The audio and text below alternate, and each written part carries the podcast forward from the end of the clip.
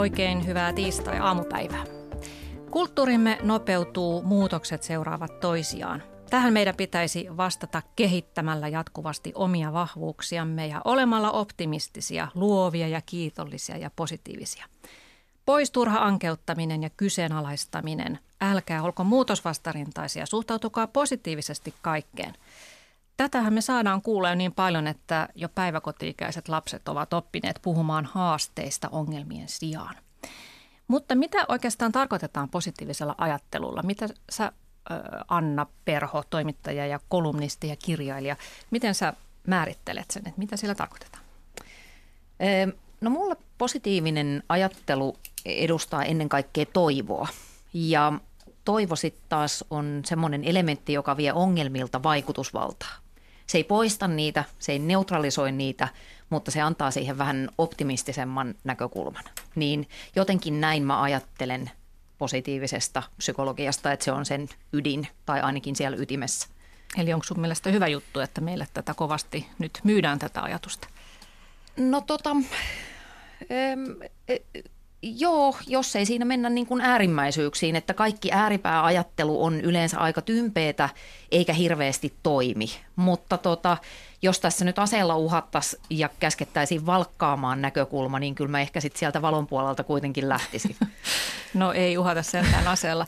Mites filosofi, peliyrittäjä Lauri Järvilehto, miten sinä ajattelet? Mitä on positiivinen ajattelu? No kyllä mä sanoisin, että se on ajattelua, jonka niin kuin päämäärän tai pyrkimyksenä on jonkinlainen hyvä. Eli se, että pyritään enemmän niin rakentamaan kuin purkamaan tai, tai löytämään jonkinlaista. Mä tykkäsin tässä just tämän toivon mukaan tuomista. Et ehkä myöskin semmoinen aika tyypillinen niin kuin, ö, positiivisen ajattelun mukana tuleva ö, asia on siis pyrkimys katsoa kohti tuleva, tulevaisuuteen, toiveikkaasti jollakin tavalla niin kuin ajatuksena toki, että vaikka asiat eivät tällä hetkellä olisi niin hyvin kuin me halutaan, niin meillä on mahdollisuus jollakin tavalla niin kuin vaikuttaa niihin. Erotuksena siitä, että jäädään niin kuin miettimään sitä, että kyllä asiat olivat silloin ennen paljon paremmin ja nyt on kaikki ihan perseestä ja ei yhtään huvita mikään ja näin edespäin. Mutta tota, myöskin niin kuin on, on niin kuin samaa mieltä siitä, että, että semmoinen täysin niin kuin, siis kaksi sellaista niin kuin ääripäätä, mitä kannattaa varoa. Se yksi on se, että on niin kuin, ikään kuin nalkissa positiivisen ajattelun, mm. eli kuvitellaan, että se on ainoa järkevä ajattelumuodi. On tosi vaarallista, koska meillä täytyy myöskin olla niin realismia tai kriittistä asennetta silloin, kun asiat eivät mene niin kuin halutaan. Ja sitten toinen on semmoinen, mikä saa mun karvat nousee ihan totaasti, jos on niin kuin, niin kuin tavallaan niin kuin muka positiivinen muikeilu, että ollaan aina sillä, että jee, kaikki on kivaa, vaikka oikeasti on niin kuin, näkee ihmisestä, että ottaa niin kuin legendaarisesti mm. Että se ei ole aitoa. Niin. Jos ei Musta on niin kuin ihana, asua Suomessa se ihmiset, jos ne nyt ei muuten, niin on ainakin niin kuin rehellisiä siitä, miltä tuntuu. Että. Joo. E, tuota, pakko sanoa heti tuohon, kun viittasit tähän niin kuin hyvään elämään, niin muistaakseni sun kollega Antti S. Mattila on kirjoittanut jotenkin näin, että jokaisella ihmisellä on oikeus etsiä hyvää elämää. Ja jotenkin mun mielestä se positiivisuuden käsite tai se positiivinen ajattelu liittyy tähän, että, että jos, jos sitten lähdettäisiin niin kuin siltä kulmalta, että, että tämä positiivinen ajattelu on ihan tyhmää ja valheellista, niin silloin se vie mun mielestä ihmisiltä, niin kuin ihmiseltä mahdollisuuden ö, tarkastella sitä tulevaisuutta jotenkin rakentavasti ja optimistisesti. Ja se ei kyllä sitten tee sun psyykkeelle kauhean hyvää, jos ei siellä ole niin kuin yhtään valoa Joo. edessäpäin. Kyllä. Mm. Mutta ketkä meille ö, myy tätä positiivisuuden ihannetta, koska mun mielestä tässä yksi näkökulma on se, että se todellakin myy hyvin. Esimerkiksi nyt self-help-oppaita, että ei, ei sellaiset kirjat myy, että stressi iski minuun enkä oppinut siitä mitään tyyliset, vaan aina pitää oppia jostain ja kääntää ne voimavaraksi ne, ne vaikeudet ja on erilaisia työelämäkonsultteja, ratkaisukeskeisiä terapeutteja. Sinäkin Anna, eikö säkin ole ratkaisukeskeinen valmentaja? Tai olet ainakin valmistumassa. Joo, on. Ja erilaiset motivaatiopuhujat käyvät tsemppaamassa ihmisiä ja kehottavat ihmisiä olemaan se paras versio itsestään. Että, eikö tämä ole yksi syy, miksi meille tätä, tätä kovasti tulee esille, että se on myyvä asia? No varmasti, mutta tietysti se on ehkä vähän epä, epäreilua sanoa, että tämä niin kuin ikään kuin positiivisuus itsessään olisi se, niin kuin se myyvä asia. Että ylipäätään kaikki voimakkaat tunteet on sellaisia, mitkä kiinnostaa, kiehtoo ihmisiä ja myy. Ja siis niin kuin case in point, Donald Trump – Sä et voi avata yhtään sanomalehteä tällä hetkellä ilman, että etusivulla olisi viimeisimmät Trumpin kuulumiset. Ja mä veikkaan, että siinä on aika vähän positiivista ajattelua silloin. Ja myy kuin häkä. Et itse asiassa kaikkein parhaiten myy nimenomaan negatiiviset tunteet ja pelko mm-hmm. ja kauhu ja kateus. Ja siis jos sä katsot iltapäivälehden lööppiä, niin siinä todennäköisesti niin kuin nämä primitiiviset negatiiviset tunteet on ne niin kuin kaikista isoimmin ja näkyvämmin kuolema, kateus toisten menestystä kohtaan, tällaiset niin seksuaaliset niin kuin, patoumat ja muut, nämä on sellaisia asioita, mitkä itse asiassa myy paljon paremmin kuin positiivisuus. sen sanottua, niin totta kai on olemassa siis niin valtava ja niin kasvava bisnes näissä kaikenlaisissa valmennuksissa ja konsultoinneissa. Ja se, että onko se niin huono asia silloin, jos ihmiset tekee sitä hyvällä sydämellä ja ne tekee sitä niin kuin nimenomaan siis aidolla pyrkimyksellä kohti hyvää, niin se, että jos siitä syntyy jonkinlaista niin kuin liiketoimintaa, niin sehän tarkoittaa sitä, että nämä ihmiset voi niin kuin jatkaa sen tekemistä. Ja silloin, jos siitä hyötyy sekä se ää, palvelun tuottaja että sen asiakas, niin sehän on periaatteessa ihan positiivinen asia.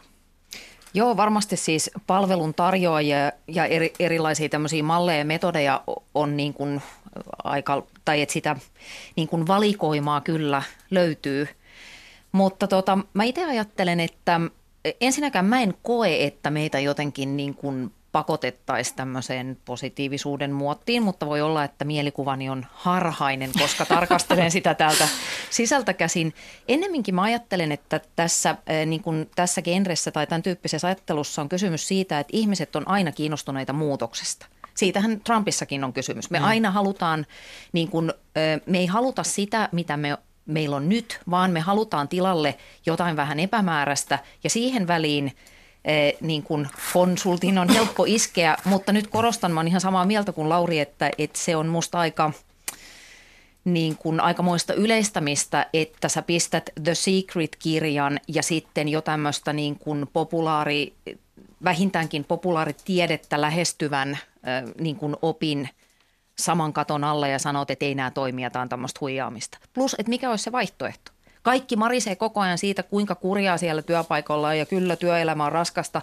No sitten kun sulle tarjotaan siihen jotain apuja, niin sitten se nähdään salaliittona. Mm. Hmm. Mutta jos työpaikalla todella on ongelmia, niin eikö siitä saisi marista ääneen, koska eihän ne epäkohdat sillä poistu, että sinne tilataan konsultti, joka sanoo kaikille, että kohdatkaa nämä asiat nyt vaan positiivisesti. Joo, siis toi on ihan älyttömän tärkeä pointti. Eli just se, että, että toi on just sitä sugarcoatingia tai sitä muka positiivista muikeilua. Eli se, että jos joku tulee sanomaan, että älä vaan ajattele sitä negatiivista juttua, että ei, nyt vaan keskitytään niin kuin vahvuuksien kautta tai muuta, niin sehän on siis älyllistä epärehellisyyttä suorastaan. Mutta se pointti on se, että, että tällä hetkellä – Kato, ihmisen pää toimii sillä tavalla, että kun me saadaan joku muutos aikaan, ja toi mitä sä Anna sanoit, niin tosta, että me, me ollaan, mehän ollaan muutosnarkkareita suorastaan, siis hyvässä ja pahassa, positiivisessa ja negatiivisessa. Me saadaan joku muutos aikaan, niin me useimmiten saadaan se semmoinen, ne aivot tuottaa sen tulee että jes, nyt mä oon niin kantanut korteni kekoon. Ja tämä on esimerkiksi, niin kuin, tiedätkö, just, mm. että et, et, jos sä vaan flagaat tai niin kuin, siis osoitat sen ongelman, nyt tässä on tämmöinen juttu, joka on pielessä, ja sitten jätät sen siihen, niin silloinhan, niin kuin, eikö niin, silloinhan mitään, niin kuin, sillä ongelmalla ei tapahdu mitään, jos tulet huomenna töihin, niin se ongelma on siellä edelleenkin. Ää, nyt siis se flagaaminen tai ongelman osoittaminen täytyy tehdä, jotta se ongelma voidaan ratkaista. Eli jos me nyt, jos tulee konsultti ja sanoo, että älkää vaan ajatelko näitä ongelmia, vaan niin kuin, älkää positiivisesti ja näin, niin sehän on äärettömän vaarallinen positio, koska silloinhan sen lisäksi, että sä et tee sille ongelmalle mitään, niin sä rupeat kuvittelemaan, että se ongelma ei ole. Niin silloin se on vähän niin kuin semmoinen, tiedätkö, kun oli tämmöinen urbaani legenda, että dinosauruksilla oli vara-aivot jossain takapuolessa sen takia, että joku olento ei ehtisi muuten syödä niin koko hännä ennen kuin ne reagoi siihen. Ja tota, mä en tiedä siis dinosaurusten fysiologiasta yhtään mitään, että voi olla, että niillä olikin vara-aivot siellä, mutta se kuulostaa urban legendalta. Mm. Niin, niin tämä on niinku, tää tämmöinen niinku, lainausmerkeissä niinku, niinku, konsultti, tämmöinen muka positiivinen niinku, asioiden sivunlakaisu on niin sen sellaisena dinosauruksena elämistä, että se yhtäkkiä sitten sulta puoli häntää syötyä ja sä et ole tajunnut, että mitä on tapahtunut, koska se et ole reagoinut. Mm. Eli paljon järkevämpää on tämmöinen, niin kun puhutaan niin ratkaisukeskeisestä ajattelusta tai, tai just nämä, niin kuin tämä, niin kuin musta tämäkin ihan loistava tämä, kun sä sanoit, että, niin kuin, että meillä on se secret, joka on niin kuin ihan täysin käsittämätön hömpää, niin kuin vaarallista myrkkyä, mitä ihmisille syödetään. Ja sitten toisaalta joku vaikka sanotaan Mihail Csikszentmihalin flow-tutkimukset, flow. jossa on niin kuin, ja posketon niin kuin, tutkimusnäyttö taustalla, joka niin kuin osoittaa, että hei, tämmöinen tila on olemassa, jos ihmisellä on sellainen fiilis, että hei, homma sujuu ja sulla on mahdollisuus päästä siihen ja se, siis se vaatii järjettömän niin kuin työmäärän ennen kuin siihen päästään.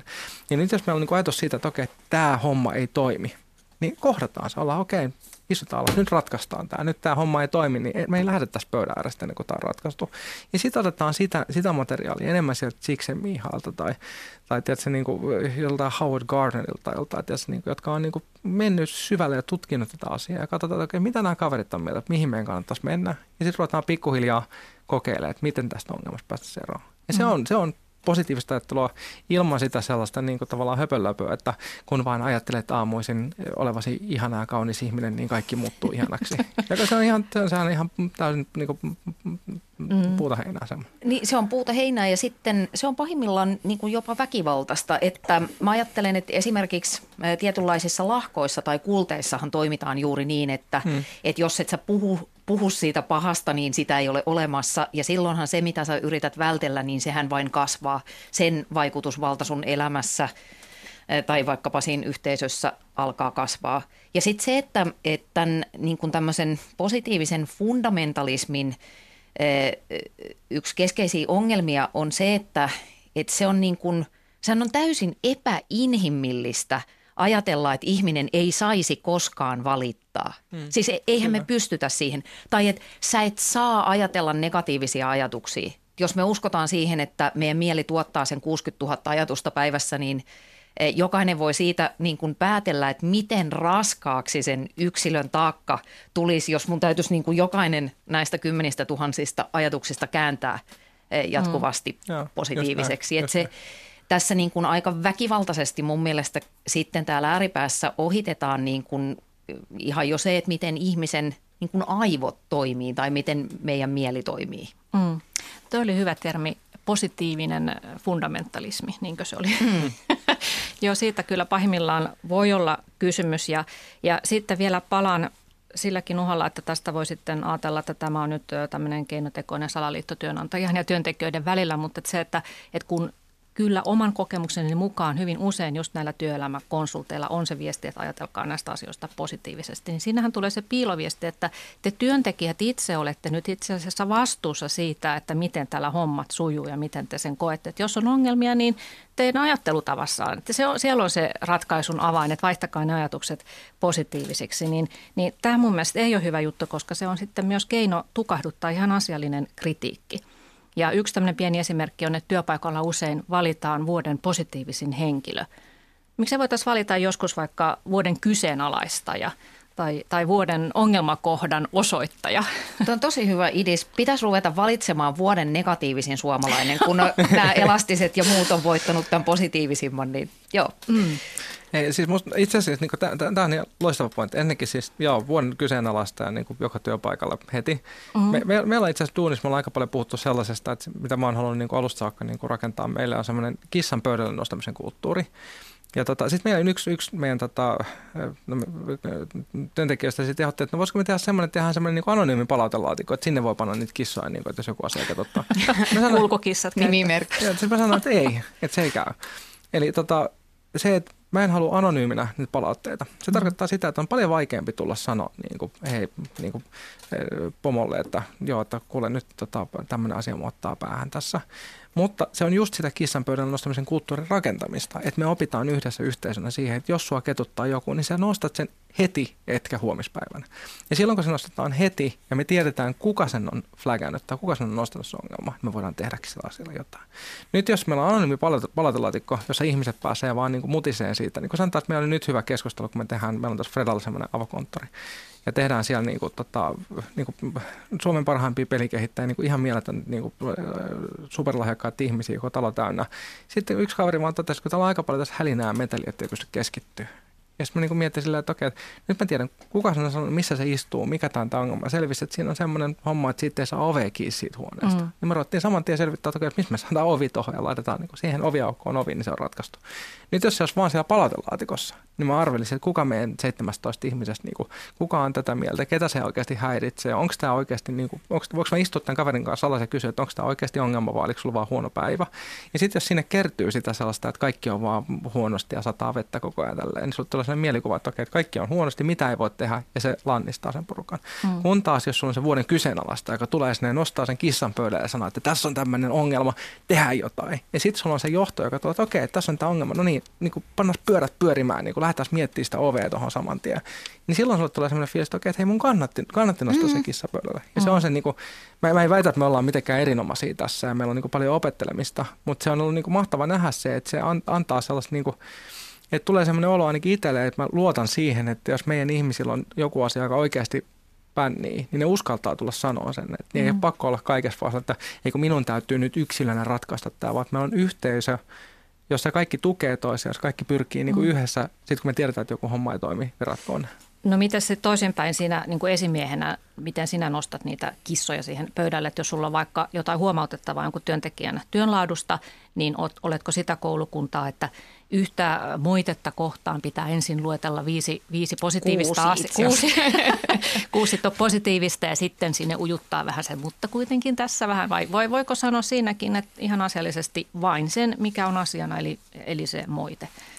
Tota, no sanotaan, että mä sanoisin, että kun kaikki, me ollaan kaikki ihmisiä, niin mä sanoisin, että se kuuden suhde yhteen sääntö ei ole niin kuin ollenkaan huono ohjenuora. Ihan siis just siitä yksinkertaisesta syystä, että siis meidän aivot on virittäytynyt sillä tavalla, että me reagoidaan negatiiviseen huomattavan paljon voimakkaammin kuin positiivisesti. Negatiivinen ajattelu on tavattoman paljon helpompaa kuin positiivinen ajattelu. Siis ihan evoluutio, evoluutiosyistä, että jos me oltaisiin joka ikisestä puskastaan marjasta innostuttu niin tuossa matkan varrella miljoonia vuosien tai kymmenen tuhansia vuosien aikana, niin ei meistä olisi mitään jäljellä. Kun no niin, eli negatiivinen ajattelu on luontaista meille. Se on, luo, se on luontaista. Kyllä, mutta miksi siis, väkisin vääntää sitä sitten? No mutta niin, niin on niin, myöskin niin. nakkionassa pataan vetäminen, että niin kuin, niin. se, se on luontaista, mutta onko se hyvää? Mutta mut, mut siis vastatakseni tuohon sun kysymykseen, niin mä huomaan itse sen, et siis, koska niinku, et ikään kuin niinku esimiestehtävissäkin on ihmisiä ja on ihmisiä, joilla on huonoja päiviä. Joskus joku asia vaattaa kaalia. Joka, joka ikisestä niinku pienestä jutusta niinku rupeaa heti mussuttamaan. Ja sitten on helppo aina ulkostaa se, että okei, tämä mm. varmaan nyt toi teki tolleen tyhmästi ja tolleen. Jos sen sijaan niinku, suck it up niinku vähän aikaa niinku istuu sen asian päälle ja miettii, että onko tämä oikeasti issue. Ja sitten se, mitä mä pyrin toimimaan, on se, että jos mä koen, että on joku ongelma, niin mä istun sen ihmisen kanssa kahdesta alas. Eli siis tämmöinen tavalla, että positiivista mikä mä oon jostain lukenut tai oppinut, positiivista palautetta kannattaa antaa koko porukalle ja negatiivista palautetta niin lähtee niin kuin yksi, yksi yhden kanssa, koska se on äärettömän niin sosiaalisesti rankka tilanne, jos rupeaa niin porukan edestä. Mm. Ja sitten kun sä istut sen ihmisen kanssa alas, ja että sillä että meillä on tämmöinen ongelma, mikä me pitäisi saada ratkaistua, että tämä homma ei toimi, että pannaan se tuohon pöydälle, ja niin kuin, sä istut siinä ja mä istun tässä ja ruvetaan miettimään, miten me tämä ratkaistaan. Ja, niin kuin, ja silloin se, se pointti ei ole se, että mä asentan sanomaan, että sinä olet huono sinä et osaa, vaan se pointti on se, että, että, me, että meillä taas, niin kuin, koska just se, että eihän se ole, niin, eihän ne ongelmat ole koskaan yksilöissä, vaan ne ongelmat on aina jollakin tavalla sen kokonaisuuden niin kuin summia. Niin meillä on tämä ongelma. Meillä on työkalut ratkaista tämä ongelma, niin kuin sulla ja mulla. Ja jos me istutaan tässä ja funtsataan tämä, niin me ihan varmasti niin kuin jossakin kohtaa löydetään se ratkaisu. Ei välttämättä just nyt, mutta ehkä huomenna tai viikon päästä.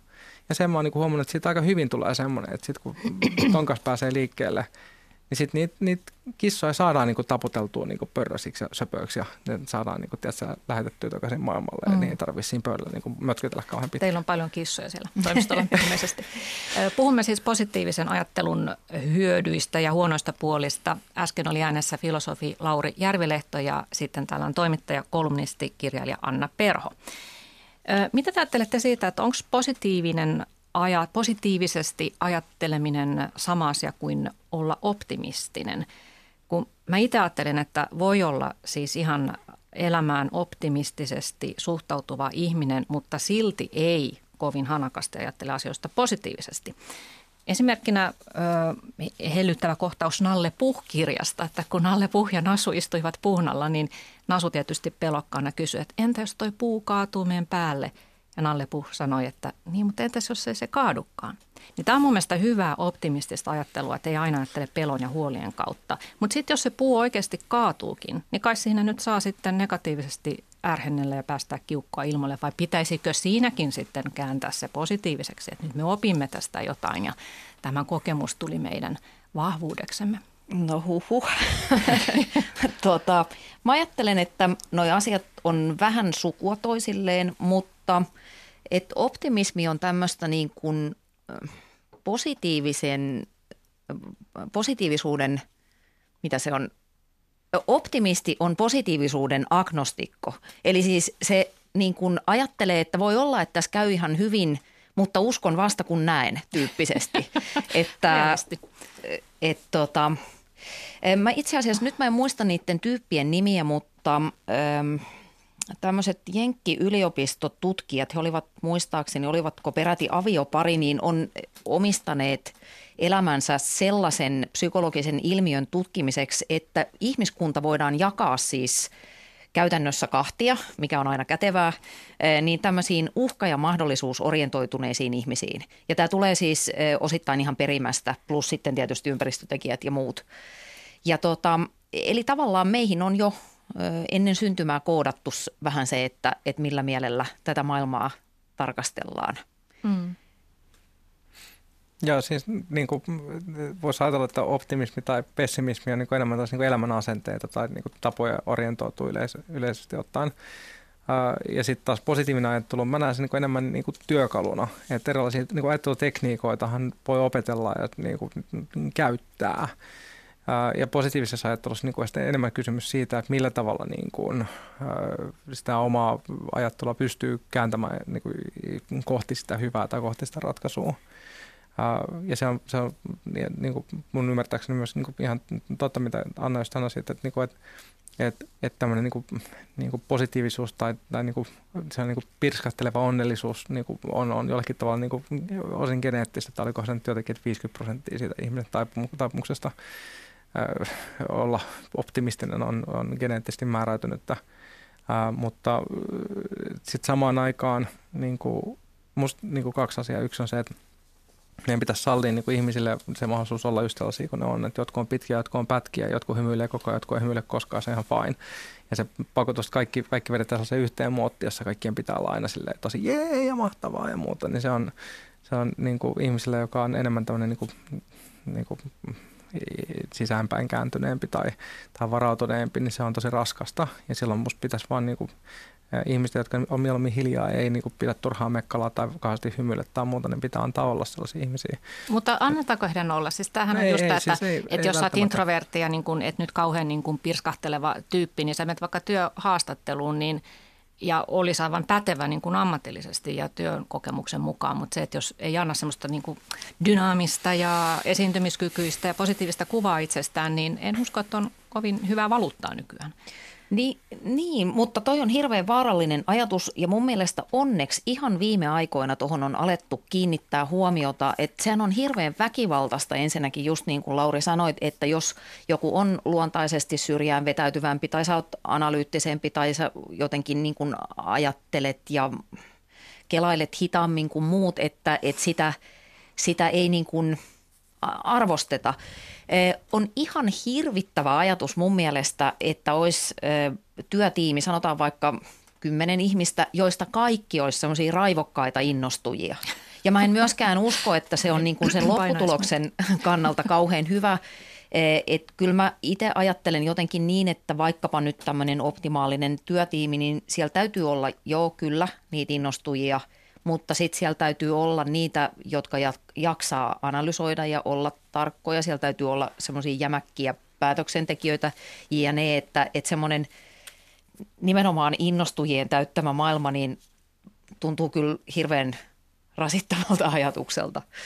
Mm-hmm. Niin ja siis kyllä mä sanoisin, että, että, että ja tämä on varmasti siis vaan niin kuin valitettavasti niin kuin tämmöinen niin kuin fakta, mutta et kyllä se on, niin kuin, se on sen niin kuin työnottajan tai työhaastattelijan niin kuin epäpätevyyttä, jos se ei kykene näkemään sen sellaisen niin kuin, ää, sellaisen, niin kuin fasadin tai tällaisen niin kuin ulko, ulkoasun läpi sitä, että kuka on se soveliain ihminen siihen tehtävään. Ja se, se, se, se mä uskon, että mä en itse asiassa ole nähnyt mitään niin kuin dataa tuosta, että mä, mulla on niin kuin se samantuntoinen niin näppituntuma, että, että kyllä nykyään varmaan niin kuin ihmiset, jotka on ulospäin suuntautuvampia ja tosi niin kuin, äh, niin kuin iloisempia tai muuta, niin ne varmaan niin kuin työllistyy paremmin. Uh, Mutta mä niin nä- näkisin se sillä tavalla, että et, ja nyt, nyt tästä tavallaan niin mä joudun keikauttaa takaisin sen niin positiivisuuden leiriin, mutta siis se, että nimenomaan niin tässäkin tapauksessa, että jos ihminen on uh, rauhallinen tai hiljainen tai analyyttinen tai sisäänpäin kääntynyt, niin sitten mun mielestä pitäisi olla sitä niin kuin vielä niin kuin, tavallaan niin kuin with a vengeance, niin kuin, että niin kuin, ostit oikein kunnolla tiedätkö, sitä, mitä on.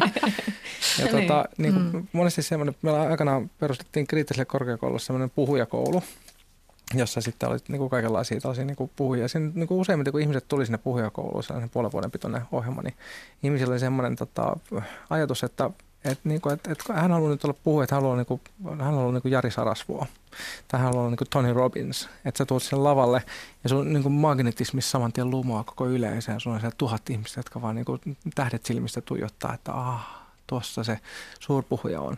Ja tämä oli se niin kuin stereotyyppi, mikä ihmisillä oli, että, että, niin kuin, että sä ajattelet, niin että, että että jo, jo, jollekin ihmisellä se oma temperamentti, sen omat niin kuin, tavallaan geneettiset valmiudet, siis oma habitus tai muuta, niin on semmoinen, niin kuin, että joku että jonkun Jarin ei tarvitse paljon muuta tehdä kuin seisoo lavalla ja se on niin kuin homma hoidossa ja, ja jollekin se toimii näin. Mutta sitten ihmisellä oli se stereotyyppi, että, mun täytyy, että mä oon hiljainen ja mua pelottaa ihan sikana tämä puhuminen ja mun täytyy nyt, että mun on pakko oppia samanlaiseksi. Ja mä, mulla niin kuin meidän ensimmäisen tota, vuosikurssin päättäisessä semmoinen kokemus, jota mä en ikinä unohda, kun meillä oli yksi semmoinen lady, joka oli, tota, niin kuin, oli tosi hiljainen. Ja me jumpattiin nimenomaan sitä, että ei, ei, ei, ei mestaripuheen tarvitse olla niin kuin, niin kuin Jari Sarasvuo tai Esa Saarinen, vaan sen tarvii olla semmoinen kuin se on, että mitä rehellisempi ja niin kuin aina ja paljampi saat siinä kontaktissa siihen kuulijaan, niin sen parempi. Ja tämä, tämä tyyppi piti siis sellaisen 15 minuutin, siis koko sen puhujakoulun historian, niin kun mä olin siinä mukaan, niin kuin parhaan puheenvuoron. Siellä se seisoi täysin tikkasuorana paikalla ja puhui sellaisella niin kuin tasaisella äänellä sen jutun läpi. Mutta se hyödynsi sitten siinä, niin kuin, se pudotteli sellaisia täysin niin kuin poskettomia vitsejä, täysin pokkana silleen, että, että, se, niin kuin, että jengi repeili ihan totaalisesti ja hän itse vaan jatkaa sitä puhumista siinä, eikä niin kuin, turhia niin kuin le, le, levit, ei ollut mitään käsien niin kuin, elekieltä tai body languagea, vaan mm. niin kuin, että hän vaan kertoi sen asian tällainen, mutta niin, hyödynsi, hyödynsi sitä niin. Niin kuin, omaa niin kuin, että hän oli rehellisesti sellainen kuin hän on. Ja se oli super se oli paljon vaikuttavampi kuin, niin kuin Tony Robbins, joka tulee, hey everybody, how are you doing? Kaikki mukaan, yeah. Musta se on, niin kuin, se on niin kuin kymmenen kertaa parempi tämä, tämä niin kuin henkilö puhujana. Mm. Just sen takia, että se oli niin aito. Niin, niin ainakin suomalaisen yleisöön sydämeen menevä. Niin ja ah. sitten tuossa niin kun, on semmoinen ajatusvirhe myöskin aika isokin mun mielestä, että se, että ihminen on, on hiljainen tai että se on jotenkin no, sisäänpäin kääntyneempi, ei niin tämmöinen elehtivä ja muuta, niin eihän se sitä silti tarkoita, etteikö tämä ihminen voisi ajatella positiivisia ja optimistisia ajatuksia mielessään. Mm. Mm. E- e- eihän se sitä tarkoita yhtään. Ei, ei se välttämättä kerro se sen presenssi mitään siitä, mitä sillä ihmisellä on siellä sisällä. Mm. Mm. No Miten, kun mä nyt edelleen olen sitä mieltä, että tätä positiivisuutta meillä aika paljon tuutataan ja, ja myös ö, voi tulla ihmiselle herkästi sellainen olo, että onko minun ajattelutavassani nyt jotain kehittämisen varaa, että, että tuota, pitäisikö tässä mennä positiivisuuden, positiivisen ajattelun kurssille ja sitten siellä opetellaan, niin kuin säkin sanoit Lauri, että se on tavallaan työkalu se semmoinen ratkaisukeskeinen positiivinen ajattelutapa, mitä voi oppia. Että sitä perusluonnetta, onko pessimismi, pessimisti tai optimisti, sitä ei ehkä voi vaihtaa, mutta sitä ajattelutapansa voi. Niin, onko se siis oikeasti mahdollista ja kuinka herkästi ihmiselle sitten tulee sellainen riittämätön ja huonouden tunne, jos huomaa, että en minä nyt vaan pysty siihen, mitä täällä – elämäntaitoa kurssilla minulle opetetaan? Niin, mä oon tota, kyllä törmännyt, mä oon opiskellut tämmöistä hyväksymis- ja omistautumisterapiaa, jossa tota, se ajattelu lähtee siitä, että itse asiassa suurin osa maailman ihmisistä, tai niin kuin, että onnellisuus ylipäätään on poikkeustilanne. että tota, maailmassa on niin paljon kärsimystä ja, tota, ja jotenkin niin kuin ihmisen ongelmia lähdetään käsittelee siitä tilanteesta, missä hän niin kuin todellisuudessa on. Ja e, jossain niin kuin si, siinä niiden opintojen ohessa mä oon törmännyt aika useasti tämmöiseen ajatukseen, mitä mä oon alkanut pitää ihan paikkansa pitävänä, että, että se semmoinen niin kuin ylenpalttinen sen positiivisuuden vaatiminen, niin johtaa itse asiassa siihen, että ihmisestä tulee entistä onnettomampi, kun hän huomaa, että vitsi, mä en pystykään olemaan koko ajan positiivinen. No en mä edes kun en edes positiivinen osaa olla, joka niin kuin syventää sitä mm. kierrettä. Niin. Tota, Tuo on, on aika konstikas kysymys, koska niin kuin, lähtökohtaisesti mä niin kuin, sanoisin näin, että, että ensimmäinen kysymys on se, että onko sulla sellainen olo, että asiat on hyvin, ja jos on, niin sitten don't worry. Ja jos on sellainen olo, että asiat ei ole hyvin, niin sitten niin sit kannattaa tehdä jotain, muuttaa jotain, kokeilla jotain.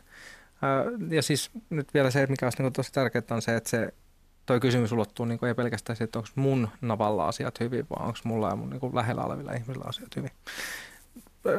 Sen sanottua, niin, niin tämä just nimenomaan, että, että onnellisuus on poikkeustila ja niin kuin, että, että jollakin tavalla niin kuin sen vaatiminen, että ihmisillä pitäisi olla koko ajan kauhean äh, niin hyvä olla, niin voi olla aika niin kuin ahdistavaa jossakin tilanteessa.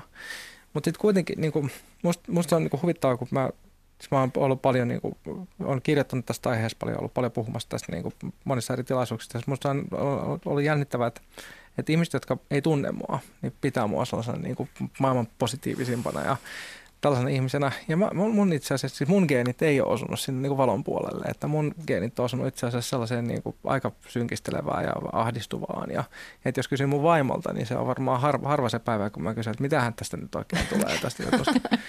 Ja sitten jos mä niin mietin sitä, että esimerkiksi niin kuin, ajatellaan vaikka niin kuin Lightnieria tai mitä me tehdään, että keksittiin, että, okei, että opetetaan hiukkasfysiikkaa viisivuotiaille, niin kuin silleen, että täysin älyvapaa, crazy ajatus. Ja sitten mun temperamentilla silleen vielä, niin kuin, että koko ajan, niin kuin, että mit, mitähän tästä tulee ja miten ihmiset tuumaa siitä, ei se kuitenkaan toimi ja näin. Ja tällaisia ajatuksia mun aivot tuottaa koko ajan päähän. Et mun henkilökohtaisessa elämässä se, on, niin se positiivinen ajattelu on ihan puhtaan metodologista. Se on sellaista, että mä istun hirveästi alas, mä rupean hakkaa jotain tietokoneella, jotain päiväkirjaa, sillä yritän miettiä, että okei, onko tämä nyt tämä asia, mikä mua vaivaa niin oikeasti niin iso kuin mä luulen. Ja useimmiten, kun mä niitä analysoin ja puran, niin käy ilmi, että hei, itse asiassa niin tämä oli ihan pikkujuttu. Mä vaan niin luulin, kun mä siinä mun omassa pienessä päässä niin sitä pyörittelin aika, niin mä luulin, että tämä on niin valtavan suuri. Ja niin omalla kohdalla se, että tämmöinen niin metodologinen optimismi, metodologinen positiivinen ajattelu. Eli se, että, että silloin kun tuntuu, että nyt, mul, nyt asiat ei ole niin kuin mä, mulla ei ole niin hyvä olla tai jollain mun läheisellä ei ole hyvä olla, niin istuu alas, katsoa sitä työkalupakkia, mitä mä voisin näistä käyttää, mikä näistä voisi antaa niin kuin voimaa mennä eteenpäin. Ja mulla omalla kohdalla siis se, että Mä jossain vaiheessa mietin, että, että mun, tyyppisille ihmisille pitäisi olla joku lakisääteinen pakko käydä kerran puolessa vuodessa kuuntelemassa jotain Esa Saarista tai Jari Sarasvuota tai jotain näistä niin kuin, niin kuin huippuinnostajista, koska mä huomaan niin kuin sen, että, että, että että mulla se, niinku, se, ne patterit niinku tyhjentyy. Ja sitten kun käy tai jossain Nordic Business Forumissa tai taas mitä nyt on taas niinku jossain mediassa niinku parjattu viime aikoina, mutta sitten kun sä meet sinne ja oot kaksi päivää, niin sä jaksat taas puoli vuotta puskea eteenpäin. Ja usko tällaisiin hulluihin juttuihin. Jos sitten kuitenkin niinku, tiedätkö, seuraa aika makeat lopputuloksia, kun vaan jaksaa niinku pitää sen, niin kuin Esa puhuu tästä niinku sisäisestä pöpöttäjästä, niinku mm. pitää sen sisäisen pöpöttäjän kurissa. Ja niinku, et, et, et sen takia niinku musta must, niinku se, että et, voi olla, että ihminen on hyvin, että se on se luontainen moodi on hyvinkin negatiivinen. Ja koska mä niin koen, että mun omalla kohdalla mä niin kuin elän sellaisen kanssa ja niin kärsin siitä kanssa niin kuin ajoittaa aika paljon. Mutta se ei tar- tarkoita sitä, että sä oot niin kuin tuomittu siihen sellaiseen negatiivisuuteen. Jos sä löydät ne oik- niin oikeat metodit ja oikeat niin kuin, oppaat, jotka niin opastaa sinua eteenpäin. Eli se haaste on se, että kun se, ei, jos se, se, ei, se valinta ei tapahdu sillä positiivinen negatiivinen akseli, koska sille positiiviseen kuuluu nämä kaikki secretit tai kaikki muu niin hölynpöly, vaan se, se, se on aika vaikea niin seuloa sieltä, että jos oot täysin uutena ihmisen tarkastelemassa tätä, niin on vaikea sanoa, että okay, mikä, miksi tämä secret on hömppää ja miksi tämä flow on niin kuin totta, tai niin kuin, että, että mikä tästä kaikesta niin kuin valtavasta niin kuin tykityksestä on sellaista, mihin mun kannattaa tarttua. Mm. Ja siinä ei paljon muuta kuin just, just, just kriittisellä asenteella mm. tarkastella mm. niin positiivisen ajattelun mm. Anna Joo, ja sitten äh, niin kun se on musta hirveän oleellinen pointti. Äh, mä oon täysin samaa mieltä sun kanssa siitä, että tai ihan niin kuin me voidaan treenata meidän kroppaakin. Me voidaan opetella erilaisia ajattelutapoja. Niin yksi tosi hyvä ja käytännön, käytännöllinen ajatus on se, että et, äh, hyödyttääkö tämä ajatus minua – et jos mä niin kun tarkastelen jotain vaikeaa asiaa kauhean synkästä näkökulmasta, mitä hyötyä mulle on siitä? E, tai vastaavasti, että et jos mä nyt tässä niin kun, e, itken ilosta, kun mun talo palaa, niin onko tästä mitään hyötyä? Niin Mm. Et se, mä enemmänkin ehkä just haku, hakisin niitä, sitä hyödyllisyyden pointtia, enkä vaan jotenkin kauhean yksulotteisesti sitä, että on hyvä olla positiivinen. Oo, jos sulle on siitä jotain iloa. Mm. Että on pragmaattinen lähestymistapa.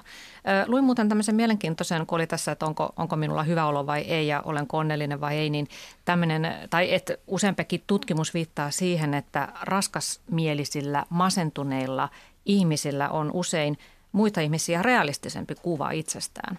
Eli jos, jos haluaa tulla positiivisen onnelliseksi, niin pitäisi sitten luoda itsestäänsä ilmeisesti hiukan hohdokkaampi kuva kuin mitä sitten itse todellisuudessa onkaan. Siis vähän huijata itseään, että mähän onkin tosi hyvä tyyppi. Niin siis varmaan nämä positiiviset harhat ylipäätään pitää meitä hengissä, että mm.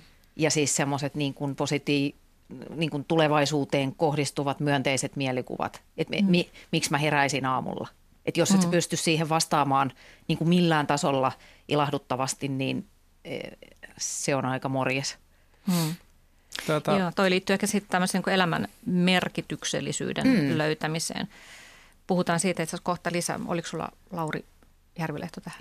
Joo, ei, siis ihan no, nopea äh, kommentti vaan, että tämmöinen aikanaan tota, Esa Sarsen kanssa käytiin tänne allaskeskustelu, joka jäi kummittelee mun takaraivoon siitä, että Esa oli sitä mieltä, että oikeastaan niin kuin en tarkkaan muista, miten tämä meni tämä keskustelu, mutta että niin tyyli, että realisteja ei oikeastaan ole olemassa, vaan, vaan niin optimista ja pessimistä. Että kaikenlainen ajattelu ja toiminta synnyttää nimenomaan sitä realismia, eli reaalisuutta, eli todellisuutta. Ja nyt kysymys on siitä, että minkälainen niin tulevaisuusorientaatio meillä on. Jos se on negatiivinen, äh, ei tästä kuitenkaan mitään tule, niin se ei toimi. Ja kun se ei toimi, niin sitten ei kuitenkaan tule mitään. Sitten tulee itsessä, itseään toteuttava profetia. Ja sitten taas kääntäen, jos se on positiivinen, optimistinen, okei, okay, kokeilla, kokeillaan, yritetään, katsotaan mitä tapahtuu. Ja sitten on täysin mahdollista, että se ei onnistu. Ja sitten jos on tämmöinen niin esimerkiksi niin startup-kulttuurissa on tämä niin tämmöinen niin learning by failing ajattelutapa, että opitaan epäonnistumisten kautta, niin okei, että siitä ei ole vielä mitään, kokeillaan sitten seuraavaa strategiaa ja sitten tulee taas itseään toteuttava profetia.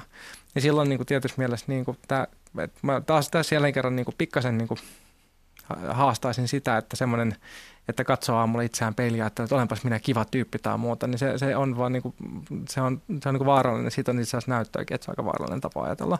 Mutta se, että jos on se positiivinen tulevaisuusorientaatio, niin se itse asiassa ruokkii sitä positiivista todellisuutta, koska se todellisuushan ei ole, mikä, me mennä mitään junaraidetta pitkin niin kuin tällaisella fatalistisella raiteella kohti tulevaisuutta, vaan meidän oma ajattelu ja toiminta vaikuttaa siihen, miltä se tulevaisuus näyttää. Ja sen takia mä niin kuin kyllä uskon siihen, niin kuin siihen ajatukseen siitä, että, että se realismi on niin kuin seurausta siitä joko optimistisesta tai pessimistisesta asenteesta? No te olette molemmat niin kuin aika lailla kuitenkin semmoisen perusoptimistisen ajattelun ystäviä ja kannattajia, mutta mitä mieltä olette siitä, että mulla on kuitenkin itsellä vähän semmoinen mielikuva, että tämä positiivisen ajattelun vaatimus on kuitenkin aika vahva, että jos lukee vaikkapa jotakin... vaikkapa nyt aikakauslehti juttuja ihmisestä, joka on sairastunut vaikka syöpään tai johonkin jotain muuta todella isoa vastoinkäymistä, niin niissä on aina sellainen sankari Moodin jutuissa, että tämä ää, koitui kuitenkin minulle hyväksi ja, ja tämä vahvisti minua ja tämä oli itse asiassa päiväaikainen vaihtaisi pois. Et eikö jokin asia elämässä saisi olla niin vaikea ja niin negatiivinen, että siitä ei tarvitsisi oppia mitään, että eikö riitä, että – on kärsimystä, niin pitääkö siitä vielä sitten oppiakin jotain? Niin, kyllä mä niin kun, mm, ajattelen, että, että toi on hirveän väheksyvä kommentti ja tota, jotenkin myös tosi väkivaltainen, että joo, on totta, että me kaikki niin kuin opitaan virheistä ja, ja vaikeista elämänkokemuksista, mutta jos sulla on oikein vaikeaa, niin se voi myöskin haurastuttaa sut ihan ja viedä sut todella huonoon kuntoon vaikka loppuelämäksi, niin kyllä musta on aika ylimielistä mennä sitten siihen väliin sanomaan, että joo, kun nämä vaikeudet kasvattaa. Mm. Ja mä luulen, että tässä on yksi syy siihen, minkä takia positiiviseen ajatteluun usein suhtaudutaan ihan syystäkin kriittisesti tai jopa negatiivisesti, koska näitä, näitä viisauksia tiputellaan niin kuin pikkusen liian huolettomasti ja jotenkin – epäsensitiivisesti suhteessa nimenomaan ihmisten kärsimykseen. Mm. Että tota, niin kuin käyttäisin tota, tota lausetta aika säästeliäästi ainakin silloin, kun ihminen on niin kuin jossain akuutissa kriisissä. Mm. Vaikka mä uskon siis samaan aikaan toki, että se on, onhan se myös totta. Niin siis musta niin tämä itse asiassa osuu niin kuin, tosi niin kuin, laser, laserin lasersäteenomaisesti sellaiseen yhteen tosi tärkeäseen asiaan, mitä me ollaan vähän sivuttu, mutta ei olla hirveästi puhuttu tässä. Se, että kuinka paljon niin kuin ihminen on oman onnensa seppä. Ja se on, se on, se on, se on tosi hankala yhtälö, koska siis se, että meidän tulevaisuus ja meidän mahdollisuudet ja meidän hyvinvointi ja kaikki, niin se määräytyy aika tarkalleen yhtä paljon niin kuin siitä, että miten me orientoidutaan ja sitten siitä, minkälaisissa, niin kuin, minkälaisissa niin kuin sosiaalisissa viitekehyksissä me ollaan. Niin kuin Robert Putnam sanoi hyvin, kun se oli Suomessa käymässä pari vuotta sitten, että elämäsi tärkein päätös on se, mihin perheeseen synnyt. Mm. Niin silloin, silloin tavallaan se, että, että mä näen sen niin kuin näin, että jos ihmisellä on, tulee vastoinkäymisiä, niin ei niitä pidä yrittää väkisin kääntää. Ja silloin on olemassa tilanteet, jos yksin, siis niin kuin mä näen sen niin kuin enemmän silleen, että jos me katsotaan sitä yksilövelvollisuutta, niin sillä yksilöllä ei ole sitä niin kuin velvollisuutta tavallaan äh, itse nostaa itseään kuopasta, vaan meillä, jolla ei ole sitä vastoinkäymistä, meillä, jolla menee hyvin, on mun mielestä niin kuin äärettömän tärkeä niin kuin moraalinen velvollisuus pitää huolta niistä ihmisistä, jo, joilla ei ole hyvä olla. Ja silloin se vastuu siirtyy pois siltä ihmisiltä niille, joilla, on, jo, joilla sitä hyvinvointia on. Ja tämä on niin just se, että miksi minusta on niin pelottavaa, että esimerkiksi poliittisesti pyritään ajaa tällaisia niin hyvinvointivaltion rakenteita alas jollain sellaisella mantralla, että no, koska pitää kaikkien, kaikki on suurmenestyjä, jos ne vaan niin yrittää tarpeeksi. Ja pölöpööt on aika erilaista yrittää, jos on varakkaat ja hyvinvoivat vanhemmat kuin se, että jos, jos on alkoholisuotuneen yksinhuoltajan lapsi jossain niin muuttokatoalueella – ja siinä, siinä niin just, että me ei voida käsitellä tätä aihepiiriä sillä tavalla, että tämä on vain yksilöasia, vaan koko tämä juttu ulottuu paljon laajemmalle siihen, että siinä on kysymys siitä, että miten me yhteiskuntana yhteisönä minkälaisia päätöksiä me tehdään. Just se, että on alistettu poliittiseksi käsikassaraksi, että poliitikot sanoo, että no mutta kato, ajattelette vaan positiivisesti, niin sitten, niin kuin, niin kuin, ja sit, sitten kaikki menee hyvin. Niin se on ihan höpölöpöä, koska se toimii ainoastaan silloin, kun se ihmisen niin kuin perusta on jo kunnossa.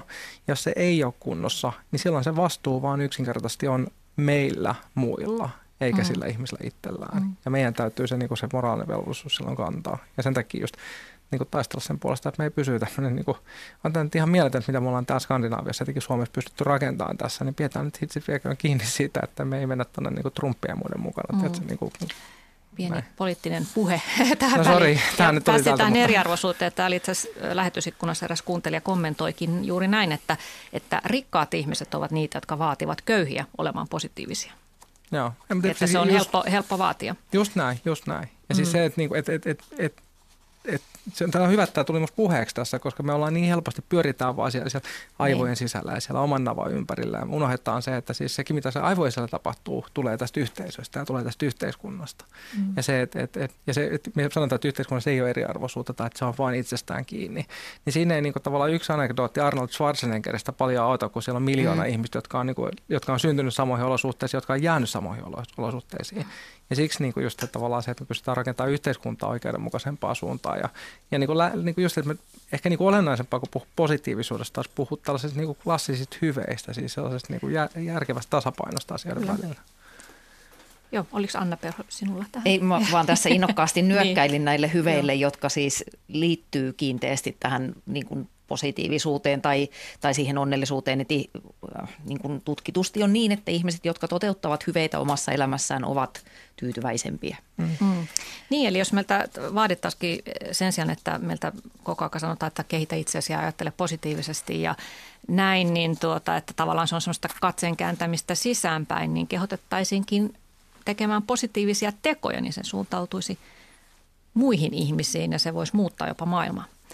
Joo, toi on kyllä hyvä pointti. Pakko sanoa tähän väliin. Mä katsoin tota, tämmöisen dokumentin, jossa kerrottiin tämmöisestä ä, ajahuoska-nimisestä rohdosta, jota eteläamerikkalaiset samanit ovat perinteisesti käyttäneet omissa menoissaan, mutta nyt tämä juoma on tuotteistettu ja länsimaiset turistit käy sitten juomassa sitä ja etsii itseään niiden juoman aiheuttamien näkyjen kautta ja mm. siis juuri, juuri onnea ja jotain parempaa – niin kyllä se oli kuulkaa melkoista, melkoista ilmaa, mitä sieltä omista sisuksista sitten löytyi sen juoman vauhdittamana. Että, että siinä mulle tuli just nimenomaan tämä ajatus, että, että mm, niin kuin tavallaan se ulospäin avautuminen kyllä varmasti mm. on ihan tervettä. Että jos sä jäät tutkimaan sitä omaa sisustaasi, niin voit törmätä siihen, että siellä ei loppujen lopuksi ihan kauheasti mitään edes ole.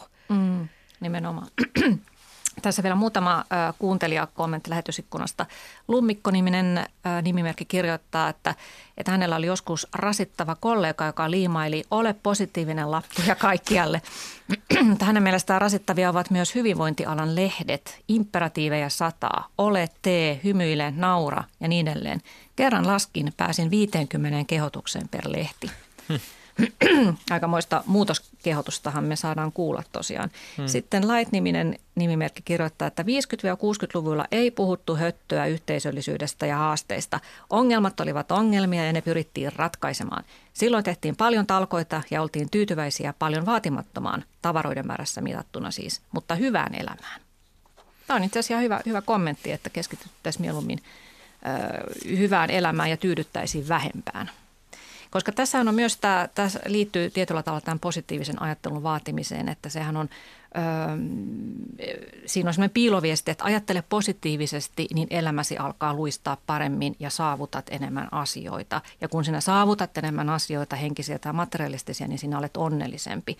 Ja se perustuu tämmöiseen niin kasvun teoriaan. Mutta entäs jos ajateltaisikin, että toisinpäin, että ajattele sitä, että voit menettää kaiken – niin huomaisiko sitten, että mullahan itse asiassa mm. on jo kaikki, mitä mä tarvitsen ja mä voinkin olla jo ihan tyytyväinen nyt, eikä mun tarvi muuttaa mun ajattelutapaa. No siis niin kuin, tämän, niin kuin platonilaisen filosofian niin kuin ydinajatus oli se, että filosofian merkitys on niin kuin valmistautuminen kuolemaan. Ja tämä oli tämä, niin kuin tässä Faidan dialogissa Sokrates, niin kuin, jos kävi, kävi niin kuin läpi tätä niin kuin ajatusta siis siinä, että, että jollakin tavalla niin kuin se, että, että me kohdataan niin kuin se, että että me ei olla niin kuin, taas jälleen kerran se, että se yksilö, se minä ei ole se pääasia, vaan se, että me niin elettäisiin sen ajatuksen kanssa, niin kuin, että joka päivä niin miettisi sitä, että okei, että jonain päivänä täältä kuitetaan ulos. Ja se muuttaa tosi paljon sitä horisonttia, että miten me lähestytään sitä, että okei, että yhtäkkiä ne omat menestykset ja omat saavutukset ja omat niin kuin materiaaliset puitteet ei olekaan niin kuin ensiarvoisen tärkeitä, koska ne muuttuu jossakin vaiheessa täysin tyhjänpäiväiseksi siinä vaiheessa, kun me kuudetaan täältä kassan kautta ulos.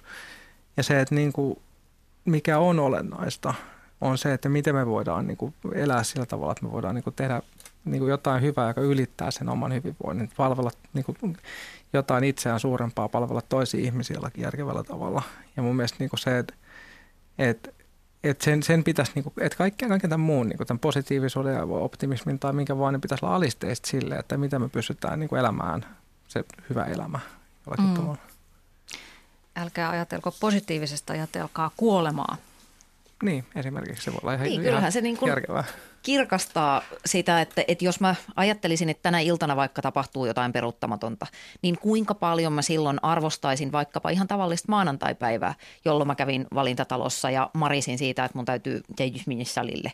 Niin yhtäkkiä se muuttuskin ihan niin kuin arvoon arvaamattomaan. Mm.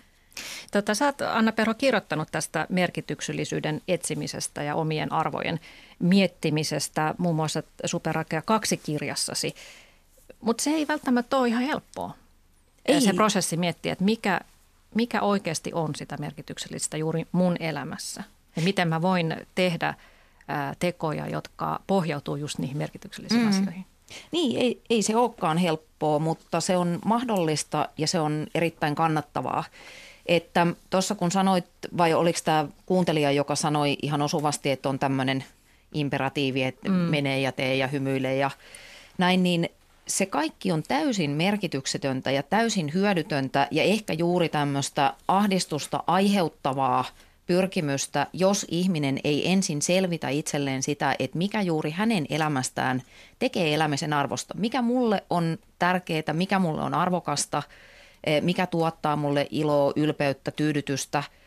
Eh, ja sen jälkeen vasta sä voit alkaa niin kuin valita sellaisia tekoja ja toimintoja, jotka tukee näitä sun arvoja, niin se, se positiivisuus, jos nyt halutaan niin kuin hirttäytyä siihen sanaan tai, tai vielä isompi sana onnellisuus, niin se lähtee versoon sieltä. Ja, ja jollet sä selvität tätä itsellesi, niin sä voit kuule hengitellä siellä piikkimatolla vaikka maailman tappiin asti, mutta onni ei tule. Mm. Et, si, siitä liikkeelle, mikä mm. tuot, niitä merkityksiä tuottaa. Ja hirveän usein ne merkitykset tulee juurikin tai ehkä jopa aina muiden ihmisten kautta, just niin kuin Lauri tuossa äsken pointtasi. Eli jos vaan niin keskittyy jahtaamaan semmoista positiivista tunnetta ja, ja, ja positiivista ajattelua, niin voi kadottaa sen Joo, merkityksellisyyden. Mä, olen, mä väitän tavanneeni ihmisiä, joilla on tämmöinen positiivisuus burnout. Että ne, ne on kokeillut siis kaiken ja silti niin koko ajan niin vähän jotain, joku kiristää. Joo. Niin se, muistaakseni siis tämä mun kollega Frank Martela on todennut, todennut sille, että on, onni on jotain, joka seuraa sivutuotteena muiden asioiden tekemisestä. Mm. Että se niin kuin, jollakin tavalla se, että niin pitkään kun me jahdataan sitä onnea ja yritetään olla kauhean hyvinvoivia ja muuta, niin se itse asiassa tuu vaan, että se pitäisi niin kuin se niin kuin, itse asiassa tämä on jännä, että nyt minulla yhtäkkiä hahmottu semmoinen aika kiinnostava dynamiikka tästä niin keskustelusta, että voidaanko me hyvin meidän täytyy siirtää se katse pois itsestämme, siis mm. tekemiseen toisiin. Voi sinne toisella silmällä katsoa.